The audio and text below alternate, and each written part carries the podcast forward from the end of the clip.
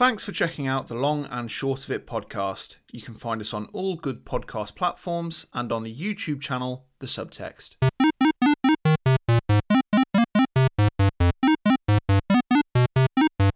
Hello, and welcome to The Long and Short of It, the podcast where we discuss each of the games on the Metacritic Top 100 list. My name's Dan, and I'm joined by. I am Laurence. Welcome to the podcast. How are you today? I'm good. Bit tired today. It's the first uh, first episode we've recorded in an evening after a day of work, isn't it? But it's uh, it's an interesting one. I think I, th- I think we'll uh, be interested to see how this goes. Yeah. Yes, we'll see what the energy's like. Let's hope it's good. Yeah. Um, I was up earlier this morning by half an hour so I could uh, get my Xbox Series X pre order in. Nice. And did you do that successfully? Yeah, just about. Um, so sitting there for half an hour and managed to get an Amazon order in at the very last minute. I don't even know what was going on with it, but um, I've heard a number of sites crashed. So I think it's in popular demand after their big announcement yesterday of um, buying ZeniMax, the Yeah. uh, owner of Bethesda. yeah, that's What are your thoughts on that? Yeah, I mean, you and me discussed it briefly yesterday, and I hadn't even thought of the the consequences for that. Meaning that it will probably be the case that the Fallout games and the Elder Scrolls games might become Xbox exclusives, which would be a shame. But it's um, it's it's it's a big bit of news, isn't it, in the gaming sphere? Huge. I mean, I I can't remember the last time something this uh, I think think something that will shift the industry like this has happened. Um, I mean, the only the only thing that I can think of is years and years ago when Microsoft bought Rare, and that was um, ages ago now. Yeah, that was was that mid noughties. No, that was two thousand and two. Oh, okay, I wow. think. Yeah, I think that was 2002. And obviously swept up Rare, swept up all, all of Rare's properties, Yeah, and didn't do didn't do anything with them since. just released uh, Banjo Kazooie Nuts and Bolts, and apparently it wasn't that great. It's all right. It's all right. It's just not not um traditional Banjo Kazooie, but it was all right. Well, Um, I mean, speaking of Banjo Kazooie, that kind of segues quite nicely into what we're discussing today, kind of, doesn't it? indeed, it does. So today we are discussing the 1996 slash 1997 game Super Mario 64. Um, it released earlier in some regions, and over here in the UK, we got the raw end of the deal, and it came out in 1997. Um, I am still outraged to this day. Uh, so this is number 80 on the Metacritic Top 100 list. It has a score of 94. Um, so I suppose, as usual, the best place to start is: Do you have any history with this game? I've got zero history with this game. This is the very first time that I played Mario 64.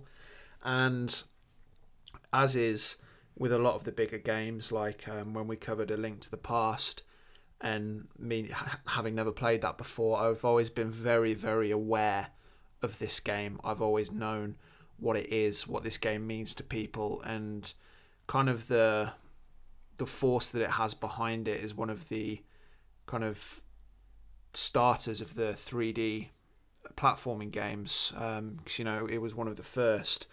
So 3D games even though in general. yeah, I mean, I've never played this game before, but I know how important this game is and how beloved it is. So it's um, it's an interesting one to talk about, just because I'd say this is probably one of the biggest games that we've covered so far. We've done some massive ones already, but this is kind of in a league of its own, if you if you know what I mean.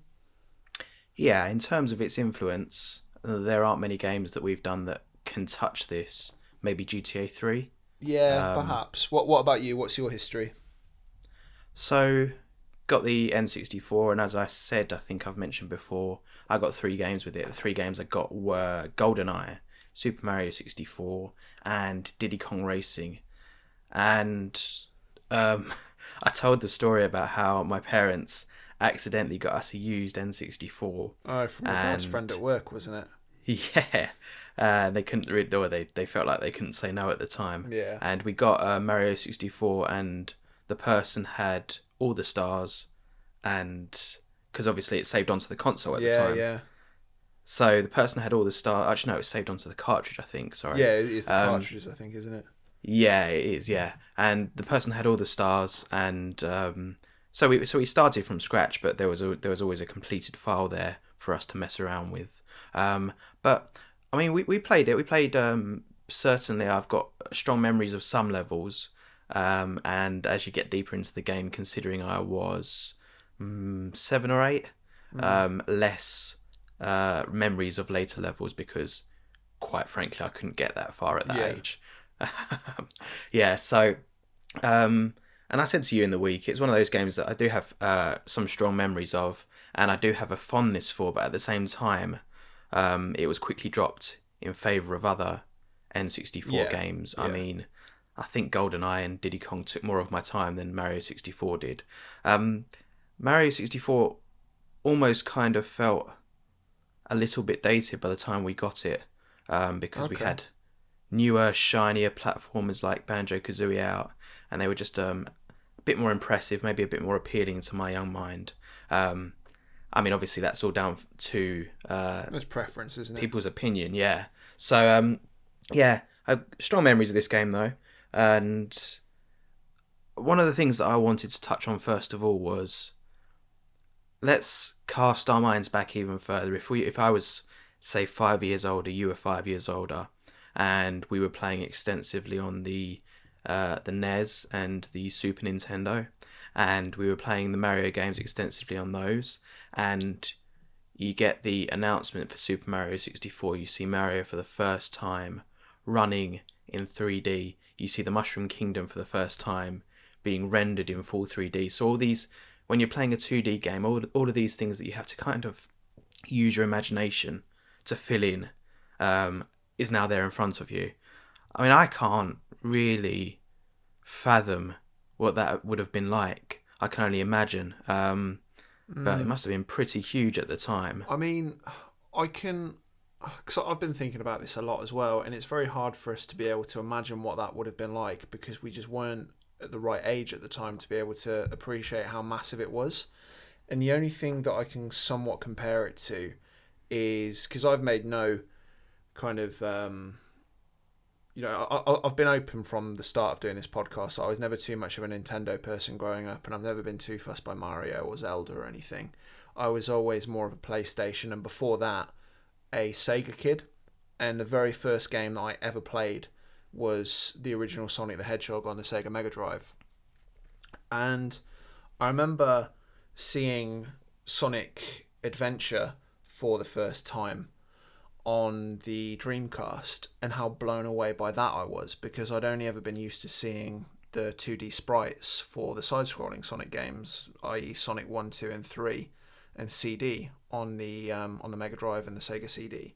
So seeing that for the first time kind of blew my mind and I think Sonic Adventure came out in 2000 or 2001 Yeah. or it might have been 99 I'm not wasn't it? sure but Yeah, the first one maybe 99 and then the second one 2000 or 2001. Yeah, think. and I think seeing that for the first time after playing so many Sonic games as a young kid, it kind of blew my mind a little bit that this is what graphics could do. And another thing that I can think back to is playing Star Wars Episode 1, The Phantom Menace on the PS1, and seeing the FMV, uh, FMV cutscenes on there and how amazing they looked. And I thought, wow, graphics are never going to get better than this. This looks incredible.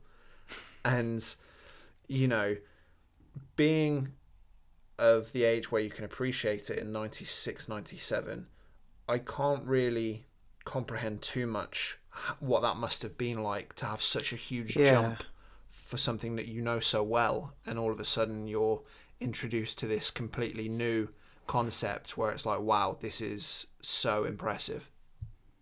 Exactly. I mean, maybe it's like the jump between GTA, uh, the first two, and GTA 3, but Yeah. even then, I think it's different because I was born in 1990, so my first consoles were, well, I had a Game Boy and then I had the N64. And um, basically, from, from my earliest memory of games, there were 3D games. Yeah. So I wasn't of an age where I could see the dawn of free, 3D in the same way that some people were. Maybe if I was five years older, it would have been more of a thing for me. But when we got the N64, it was never, oh, this is amazing. It's in 3D.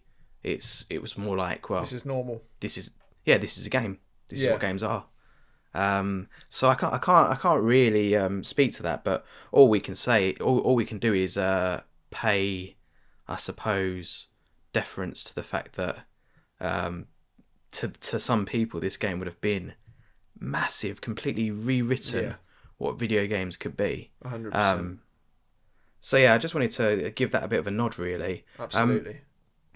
So, how did you get along with this game? you know the answer to this, and um, for for context, me and Dan both played this this time round on the Nintendo Switch on the new 3D All Stars pack that came out last week, uh, time of recording. So I will just be totally upfront and honest to say I really didn't enjoy this game at all, and I feel slightly nervous about saying that because I know how, as I said in the link to the past episode, I know how defensive um, particularly Nintendo fans can be of their IPs, particularly of Zelda, of Yeah, I, I don't. I don't necessarily agree with that though. I said to you yesterday. I think any any fan of any game can be uh, defensive of it. I don't think um, Nintendo fans are especially bad for it. no. I think it's it's just the case across kind of whatever platform people play is that you you've got the people that are like us where they can be like, oh, I really enjoy this game, but you know I can understand if you don't. But then you look at people like Jim Sterling who, and you said to me yesterday, you get the feeling that Jim Sterling kind of revels in the fact that Nintendo fans hate him. Yeah, he definitely does. Um, but I always find it a little bit awkward tr- saying to people who love a game, "Oh, I didn't like it, and these are the reasons why." But for something as huge as Mario 64, I mean, I was sending you voice notes throughout the week saying I just didn't understand why I didn't get on with this game because all things considered, I should have loved this game because of what it was, because of how well it's respected, because of what it did to the gaming industry. But being completely honest, I mean, I said to you at one point that I hated it. I've kind of tracked back from that now after playing it a bit more. I don't hate it, but I really didn't enjoy it that much. And I'd say probably out of all the games we've covered so far, this has been my least favourite game to play, which shocked me. Worse than a Link to the Past. Yeah. Yeah. Wow, that's, Um, that's Yeah, I big. just I don't know, and I think a lot of it goes back to what we've discussed before when we discussed a link to the past. When I've made my anecdote about my old housemate playing Metal Gear Solid for the first time and not really getting on with it, whereas I thought it was really easy, is that if this isn't a game that you grew up with and you're getting into it fresh upon a re-release in 2020 you're going to have a wildly different experience with it than someone that did grow up with this game someone like yourself and i know that you say it wasn't a particularly special game to you but you did play it and you did enjoy it at the time when you were a kid and i think having those experiences and those memories of certain games really helps you along the way when you go back to them years later and it's exactly the same as what we said for GTA 3 you can't imagine someone that's 16 years old going to play GTA 3 now and being like, oh, this is amazing, because they'd be like, what the hell's this? This is clunky and awful. And, yeah, I do. you know, it, it's very hard for me to kind of. I'm still grappling with myself about this because, like I said, I feel like I should have enjoyed it because of what it is. And I almost feel bad for not liking it. But those are kind of my opinions and that's been my experience but uh, you know we'll, we'll get into it more as the episode goes along but i mean overall i just didn't really get on with this game um yeah how about you We should we should also we should also mention as a caveat that when we talk about Nintendo fans, I consider myself a Nintendo fan. yeah you are and we don't we don't mean uh, sweeping statements about all Nintendo fans. no it's the toxic kind about of fan base console warriors Yeah. from all uh, all the consoles. yeah you get them for you every just platform need to. Yeah, you just need to look around and you can see that uh, in some places. of course Um, yeah, so um, I mean, the example that I would use to kind of, um, I suppose, relate to what you're saying is when I played Tomb Raider with you. Hmm. I'd ne- I'd never really played it back in the day, so I played the, the first one, wasn't it? I I think. think we played Tomb Raider three in the jungle. No, it was um, it was in the the stone tombs. Oh, okay, things. that would have been Tomb Raider one then. Yeah. Yeah, it was that one, and I remember there was a big room and there was um some jumps in there. Yeah. And yeah, and I it was just horrific to me because uh, I mean, as you say, and I, I actually don't think this is nostalgia. I think what happens is you kind of get an inherent feel for the core mechanics Yeah. of a game if you've played it previously. So for me picking, yeah. So for me picking up uh, Super Mario sixty four again, it wasn't. It, it didn't feel like a huge leap.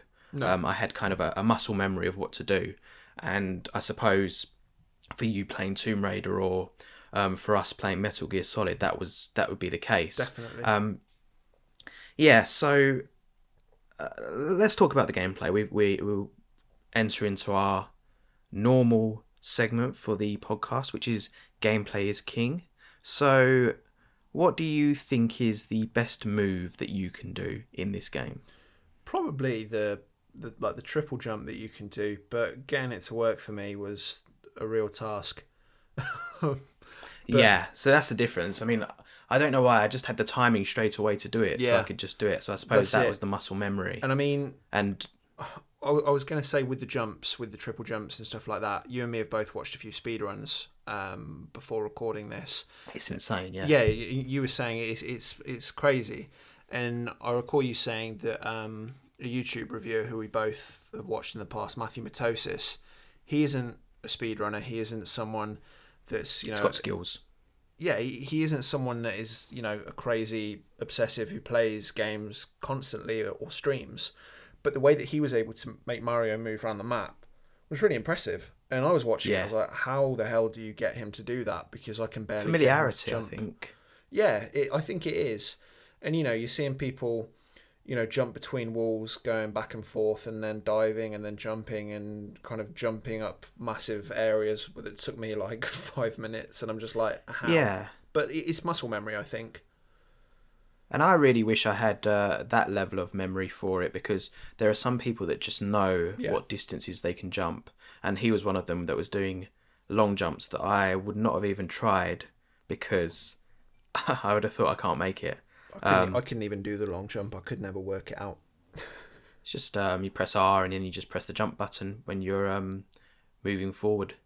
Well, It's, it's just having the momentum. Everything's about momentum in this game. yeah, it is. Um, for me, I think I actually think the movement, with the exception that it's not sixty frames per second, Mm. I actually think the movement has aged really well. I think the jumps you can do, the, the like you say, the triple jump, the long jump, the backflip, the kind of side backflip that you can do. yeah, I love the jumping in this game, and the jumping was just kind of built upon uh, from this game onwards. There's a famous thing that um, that the entire first area outside the front of the castle was built so that 2D game players get used to kind of experiment, yeah, with the 3D gaming, which I think is such a good design choice. And I think it was Matthew Matosis that mentioned um, the rabbit Oh, uh, Mips. with yeah with uh, with Shigeru Miyamoto um, just playing constantly with that rabbit uh, to Yeah. get the feel of controlling Mario right. And for the time, I think they, they definitely did.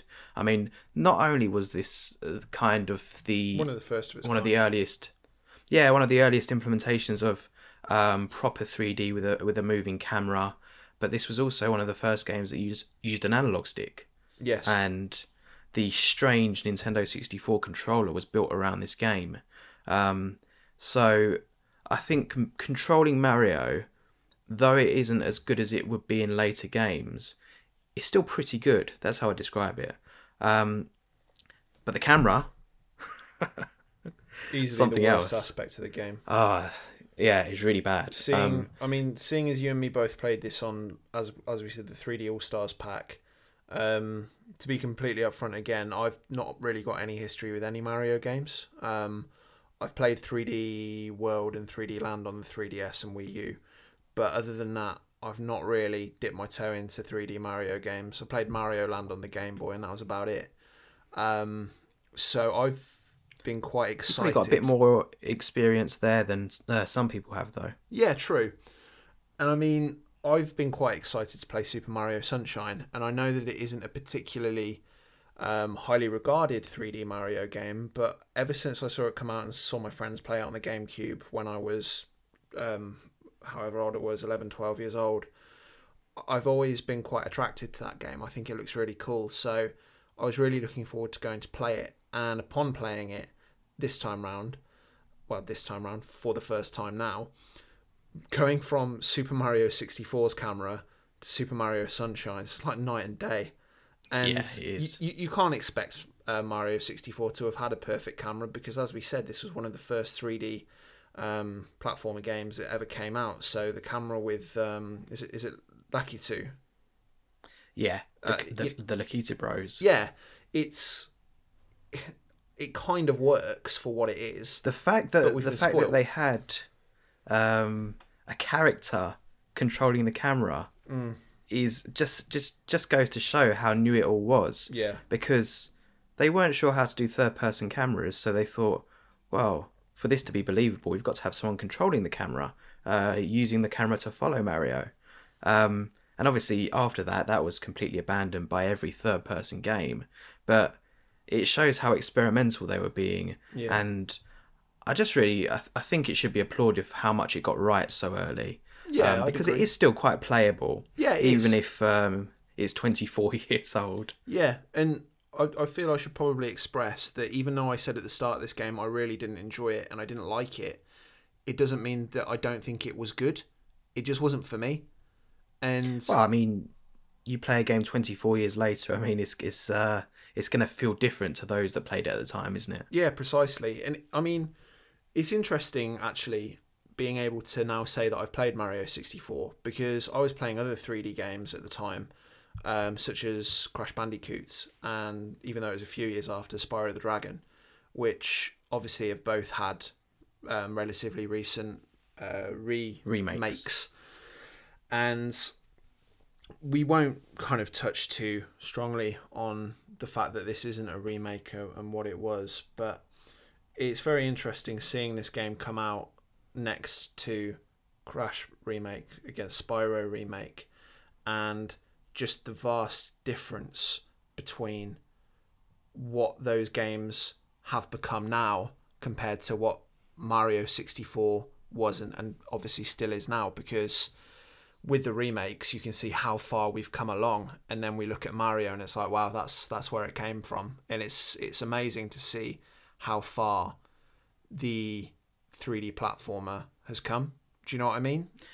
Yeah, I mean, I think with those games, obviously they're massive graphical overhauls. oh so yeah to 100% I'm not saying they're the same. significantly, you know. yeah, significantly better graphics, but they've also got some quality of life yeah. improvements That's to what I make mean.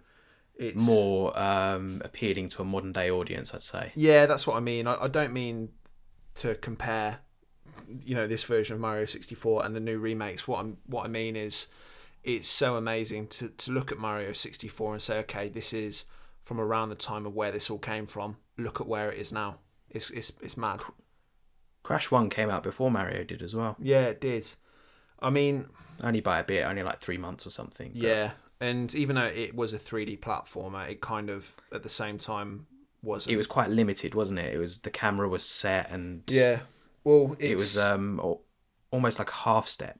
Did you ever hear the story of what Naughty Dog um, originally called Crash before they worked out Oh yeah, yeah, I- I did. Yeah, It was a Sonic's ass game.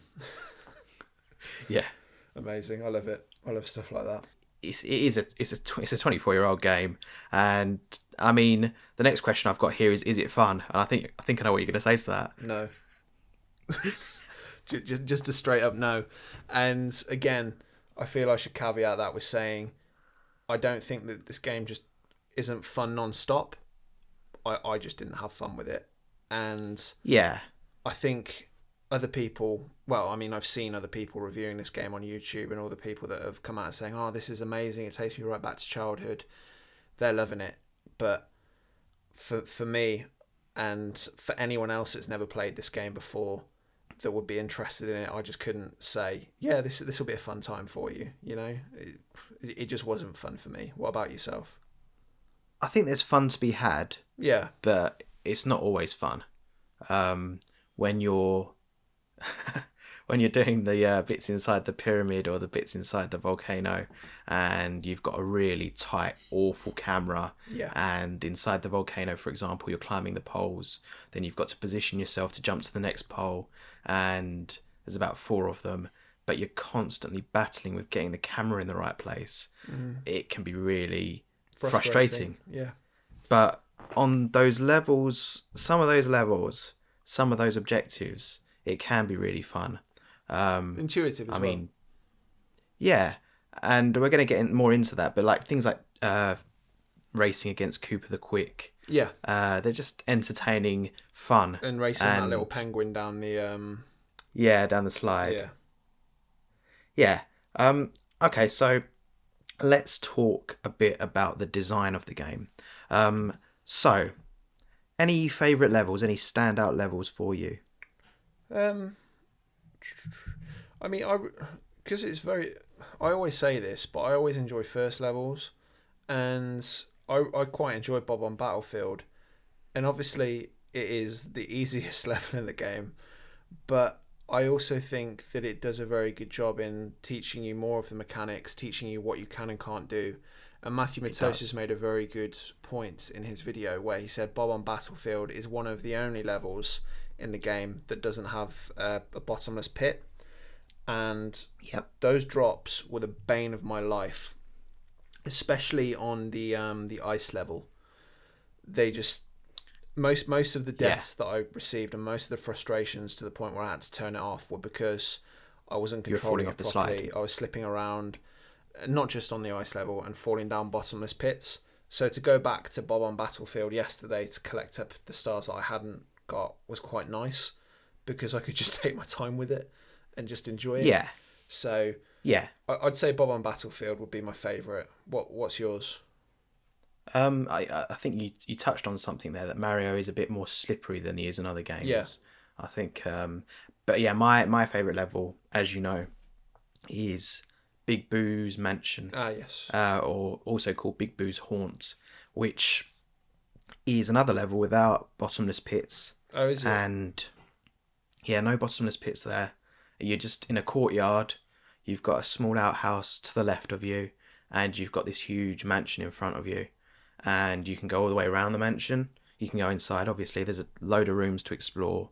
Um, and I said to you, I, I'm pretty sure that this is the precursor to the Luigi's Mansion games. Mm. Um, and it's just, I, I love the theme of it. It's one of the best themed levels, and everything's kind of in keeping with that theme.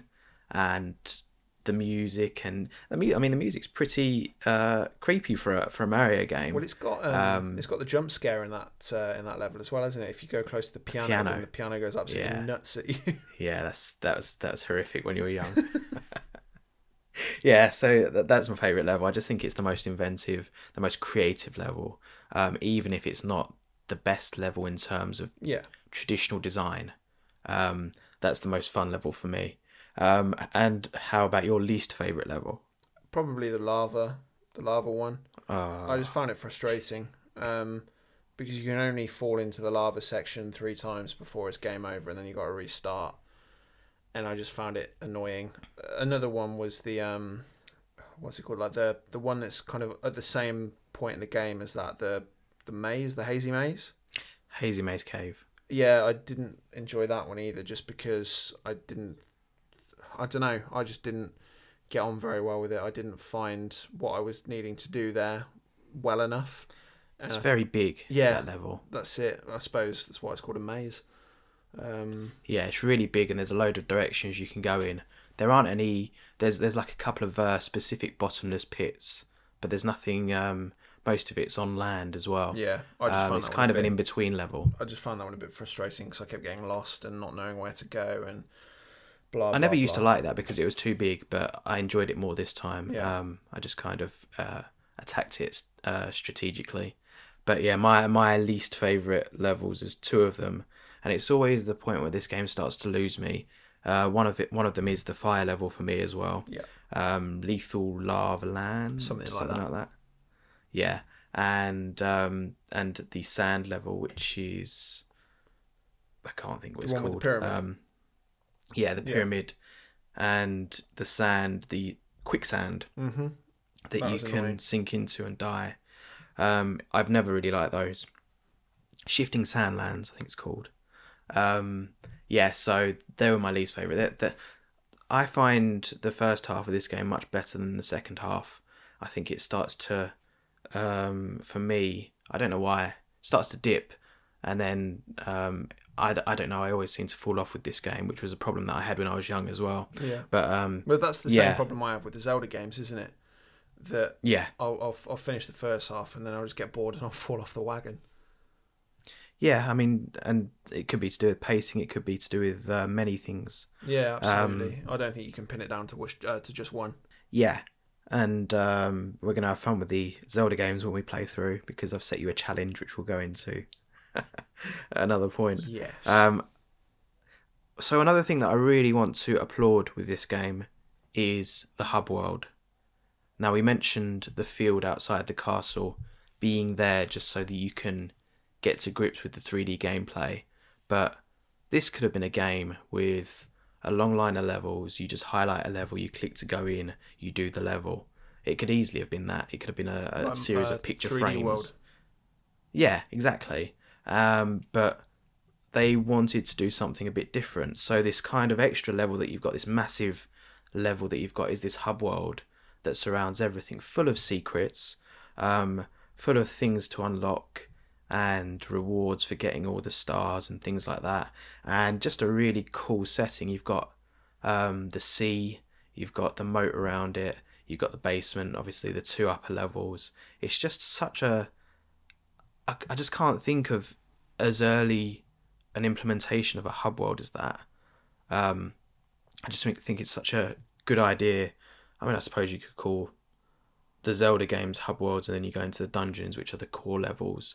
Um, It feels that's all- different though, doesn't it, with Zelda games? yeah, it does. It, it really it feels really innovative and ahead of its time. And then things obviously like Banjo Kazooie, they would do the same thing. Yeah. I mean, I I don't think Crash had hub worlds, did it? Uh, no, Crash. Um, well, Crash. Crash One had a similar kind of style to what uh, Mario Three had, where it was just kind of you go along a line to the next thing, and then Mario, not Mario, and then Crash Two and Three had um, they had hub worlds, but it was just like a circular room where you'd go into a portal and it would take you to the level. I just think it's really immersive to have this world that everything's based in.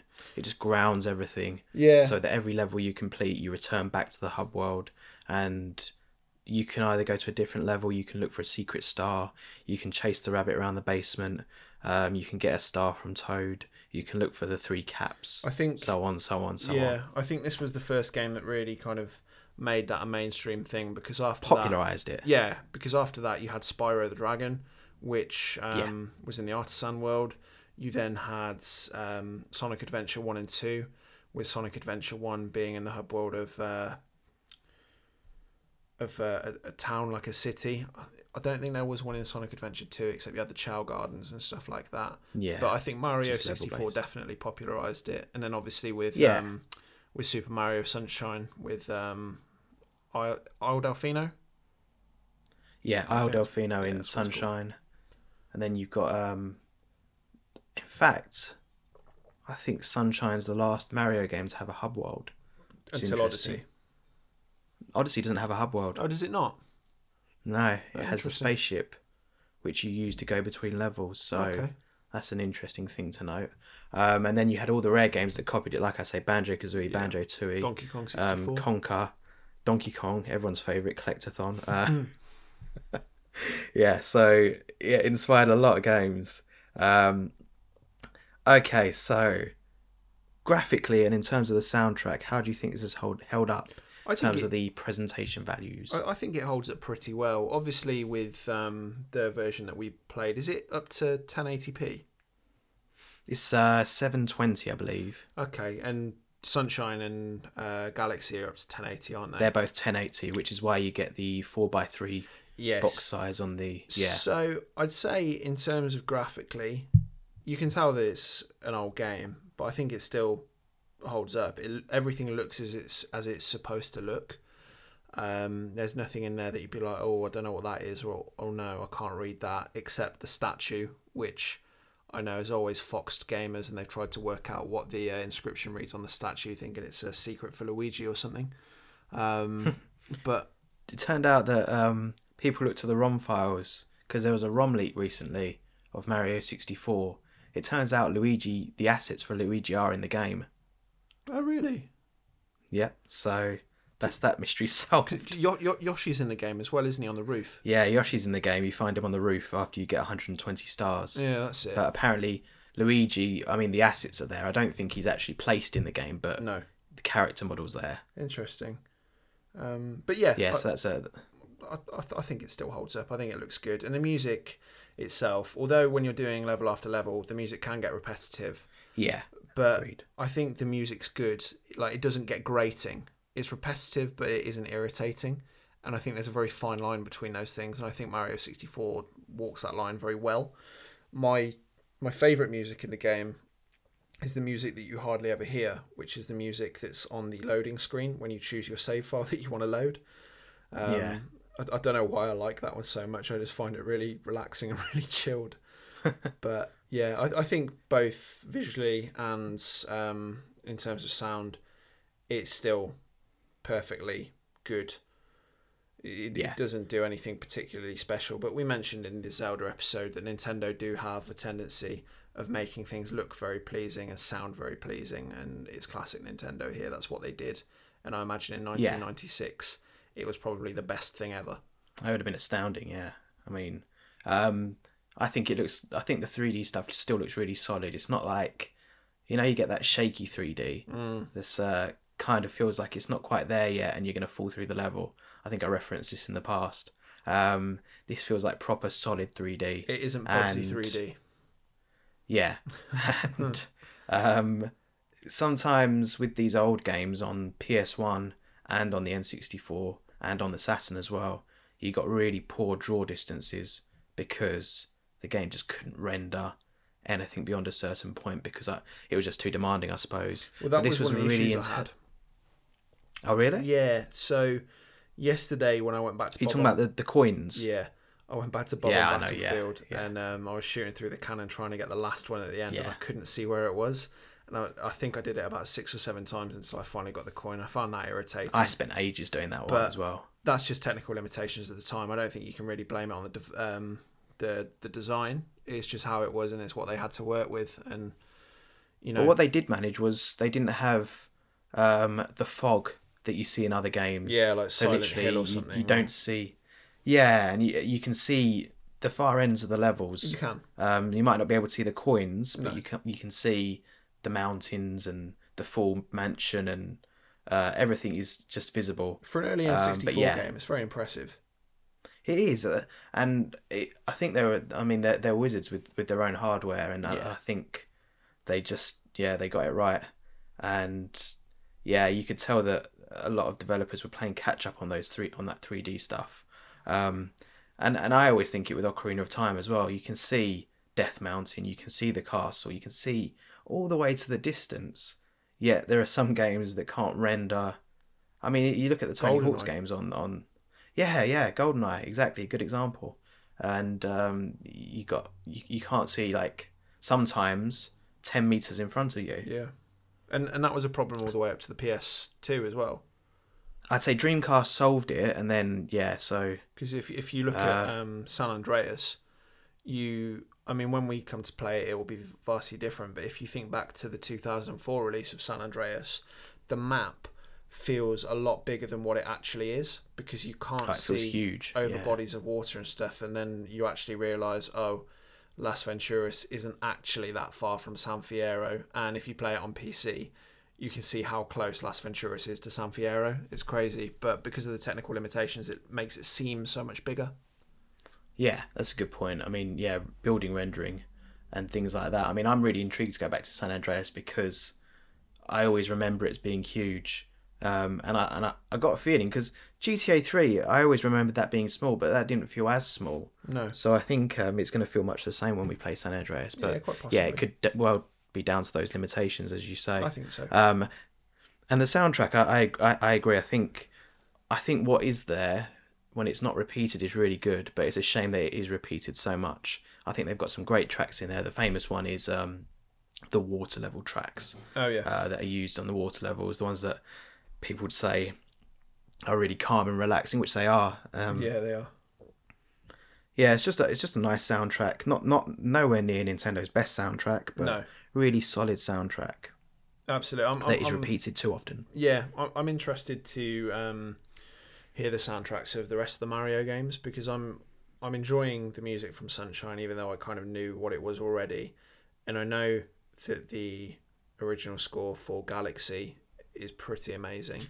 Galaxy's amazing, yeah. Galaxy soundtrack's And- amazing. I mean, I I really love the music in 3D World, like big time. Yeah. I think it's so good because it's got a real jazzy big band feel about it. And- Odyssey's got got amazing music as well. Yeah, I've, I've seen some of the stuff for Odyssey, and I know that there's that song. Um, Yeah, that- so catchy. uh, what's she called? Jump up in the star. Yeah, is it is it Daisy? Um, it's um, yeah, it's Daisy. Yeah. Yeah, No, no, it's not. It's um, was it not? it's Pauline. Pauline, Mayor That's it. And she she was the one Yeah. f- originally from um from Donkey Jump, Kong, wasn't she? Jumpman. Yeah, yeah, Jumpman. yeah, and when he was Jumpman. Because it went from Pauline in Donkey Kong to then Daisy in Super Mario Land, and then Princess Yeah. Peach in um, Ever since. in the main series, and it kind of went from there. But that's cool that they've got a uh, a nod to Pauline in there. I like that. Yeah, I think a lot of fans like that as well. There's also um, a nod to Jumpman in there as well, which is very is cool. Very uh, yeah. That's yeah. cool. Speaking of Odyssey, we've got our question of the week. So, when you play Odyssey, this is a this is a very minor spoiler, I'd say. Yeah, I know a fair be. bit about Odyssey anyway, so it should be fine. But for, for for listeners as well, there is going to be a spoiler here for Mario Odyssey. So you get to a certain point in the game, and there's basically a warp, and you warp to a literally remade Mario 64 castle. Oh, I didn't realise that actually. There you go. It's completely remade. It looks stunning. Um, Is it the same kind of vibe as um, MGS4 when you go back to Shadow Moses? yeah. Yeah, Um, Blows your mind a bit. and you can you can look around as well and it and it honestly it, to me I, I saw that and I thought I would love for a 64 remake to look like this in Odyssey's engine Mm. um, but obviously that would take a hell of a lot of work but they've already got the assets for the do that. castle I don't know maybe one day I, I mean they, they they did um they did Link's Awakening the remake out of nowhere True. no one expected that They're, they're, they're a strange I'd- company, I'd- Nintendo. I don't think you can ever predict yeah they're, they're so They're, they're odd. they're so unpredictable yeah. Um, I mean, I, I, I wouldn't have dreamed that they were going to do a Link's Awakening remake, but they did. Yeah. So, um, yeah, you never know what they're going to do. I don't think they're going to do it anytime soon because way. obviously they've just released this collection. But it had me thinking, what if they could um, do a remake of this game, um, improve the camera issues, make it 60 frames, um, flesh out the levels? Because one of the one of the problems for me is in the levels, um, some of the textures get a bit muddy and they repeat bit too much Yeah. and it kind of diminishes the levels a bit. Um, so I'd love to see some of these levels reimagined in a remake. Um, I think I'd be on board for that. Um, so how would you feel about that? Yeah, absolutely. I think one of the main reasons that I didn't enjoy this game, as we've said, is the fact that I've got no history with it and I never played the original. And I think you need that muscle memory to kind of go into a game like this. So it's exactly the same with the um, with the Crash remake and with the Spyro remake. That I was really on board for those, and I enjoy both of them. And it feels like the difficulty curve in Crash Bandicoot, the N. Sane trilogy, kind of got amped up a little bit. And I know a lot of people were saying it felt a bit like Dark Souls because of the um, the difficulty The box, spike. and didn't didn't they change the um, the footing so that it wasn't quite the same? That's it. That that that was the issue. And it it took me quite a while to get used to it. But I don't think Nintendo, if they ever did a remake, would do anything like that. I think they'd keep it pretty, um, pretty close to the original. But Yeah. I, I I think that it would be a really good idea, and I mean, I think people have, have craved a Mario 64 remake for years Oh, now. absolutely. So they know that people want it. and the thing is, we're we're in the age of remakes. You've got, as We are, said, you've got. Crash remake, you've got Spyro remake, you've got Final Tony Fantasy Hawk's just VII came remake. You got what? Tony Hawk's just yeah, you've came got out, didn't Tony it? Hawk. You know, everything's being remade now. and It's all the of the big classic games that people really love, and I think Nintendo would make a lot of money from it. It would, I think, it would cost them a lot to do it, but I think they'd make it back within days. I think they could do it within the Odyssey engine. The Odyssey, the Odyssey engine is really quite special, and with their art style, it looks honestly when you're playing that on the small screen, it's quite unbelievable, really. Yeah, it, the, the the thing with the Switch that baffles me is how they managed to get, and I've not played it yet. I've not, I've never tried it. Breath of the Wild. How they managed to get a game like Breath of the Wild onto a really small cartridge like that. Exactly the same with Witcher Three Wild Hunt. How they managed to get the yeah, Witcher that's Three bigger. Yeah, onto a Switch cartridge blows my mind. It's insane. yeah. But yeah, I, I Some think of the stuff that people do. I, I, I think that Mario 64 remake would be good, and I'd, I'd definitely play it. I think it would be a really good time, and I'd probably enjoy it a lot more. I think it would be a lot more beginner friendly. Yeah, and that, that's a key as well because I said to you, I think after this point, and you said it was Sunshine. You play Sunshine, it is it's a world away from Mario sixty four. It, it also looks, it, and it also looks great, doesn't it? It does. looks really good on on the collection. Um, yeah, so I just wanted to talk about uh, two types of nostalgia as a little extra. So We love talking feel about like- nostalgia. yeah, and and I think um, it's interesting for a game like this. I think if you've got nostalgia for this game, you can either go back and you can really enjoy it, which lots lots of people have done. Um, you can also have the opposite thing. Now, It can ruin it. well, I I I told I think I've told you this story before. Um, Assassin's Creed Two, really enjoyed it when it came out. Well, I think you Um, mentioned it. I never never played it since, but I bought the collection when that came out on the PS4. The Ezio collection. and yeah, Yeah. and it was horrendous. hmm Like I, I found it really hard to.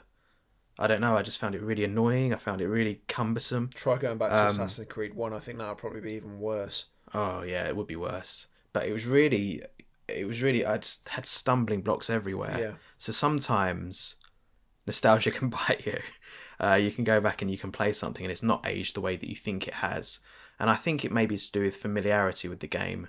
I mean, um, for those people that have gone back to Mario and they, they're uh, they're right at home, and um, obviously they're not their, their views not going to change about it. I mean, I went back to it and I thought this camera's horrendous, but I can still see the, the workings of a really solid game that they refine massively in the fu- in the future. Um, so I think there's there's there's those two types of nostalgia that you can you can have, and I think we're going to run into those when we're going through the list. So that'll be interesting, really. And another thing that I was going to say is that um, going back to these very old games, I don't know what my point was. I did have a point about going back to old games, but um, You lost it. I mean, I said to you, yeah, it's, it's, it's gone. If it comes back, it comes back. Okay, so Super Mario 64 Remake is number 80 on the list with a score of 94. Um, does it deserve its place on the Metacritic Top 100 list? Now, I received a message from friend of the podcast, Chris, earlier, who I've mentioned in a few episodes. And he said to me, he goes, What games would you put as like your number one in the top 100 games? Because he goes, It seems every week when you discuss this section of the uh, the episode, you always say, Yeah, it's good, but it wouldn't be in the top 100 for me. And I think we've probably got a. Uh, we, we, we've, we've come up with a theme of these through the episodes where we always say the same. So I'm just going to give it a straight up. Do I think this game deserves to be in the list? Yes, I do. And very sorry, Chris, but it wouldn't be in my top 100 list. But I I fully understand and I fully appreciate why this game is in there. And it's the interesting thing with doing this podcast is that we're trying to look at this from Objective. an objective point of view where we, we we remain neutral and even though I sent you messages throughout the week saying I hated this game and as I said I backtrack on that a bit now and I don't hate it I just I just didn't enjoy it and it would be unfair to say I didn't enjoy it at all because it kept my attention for a while but this wasn't a game for me and I didn't really like it that much but from a neutral and objective point of view I can fully understand why this game is on this list, and I think it's in the right position. I think I'd probably push back a little bit if it was higher.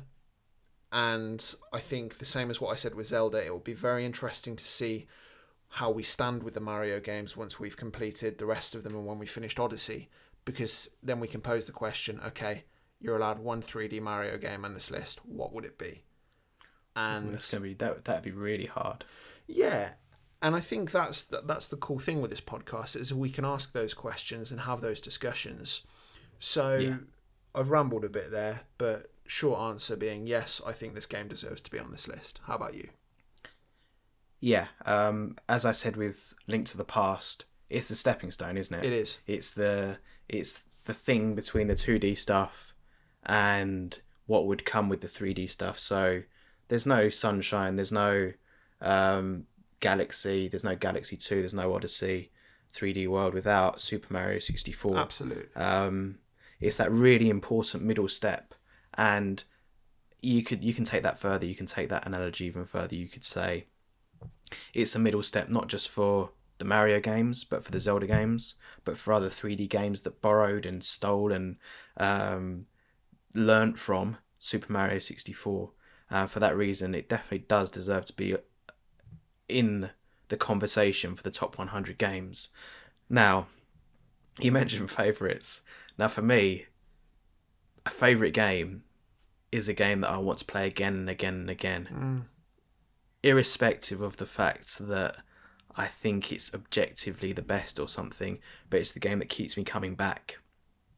I said to you, and I stand by this, I'm not too bothered if I ever play Super Mario 64 again now. I feel like I've done it. Um, Yeah. and yeah, I'm, I'm, I'm just, I just um, have no real incl- inclination to go back. Whereas there are other Mario games that I do want to go back to, and I'm really looking forward to playing Galaxy again.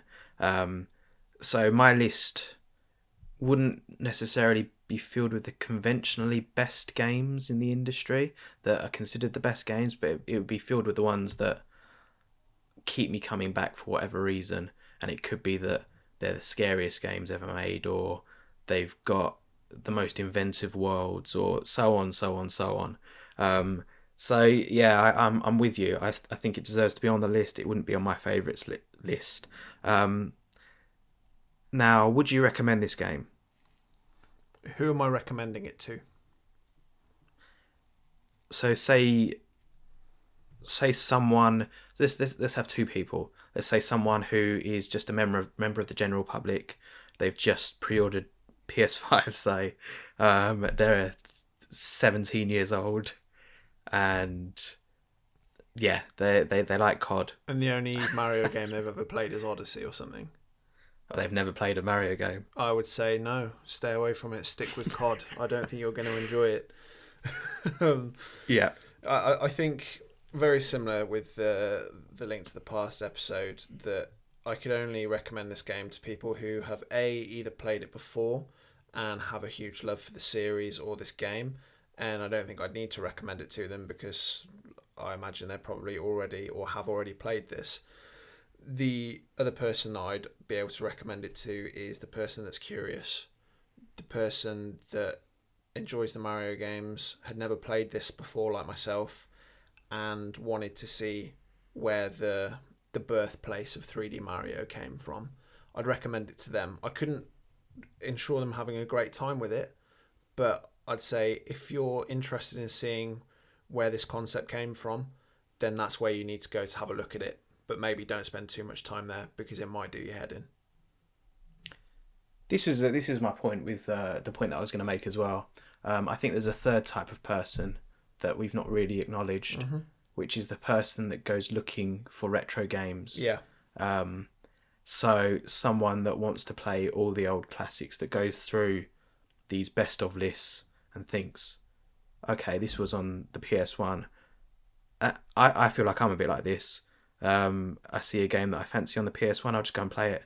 I bought Kadelka on the PS1. I bought uh, Parasite Eve recently. Um, if I think I'm going to enjoy a game, then I'm willing to give it a go because I know that whatever hang-ups I'll have initially with the gameplay, I always get used to them. Yeah. So um, I think there's a there's a type of person that can go back to retro games and kind of shift their mentality a bit, um, and I think that only comes from just playing lots of retro games.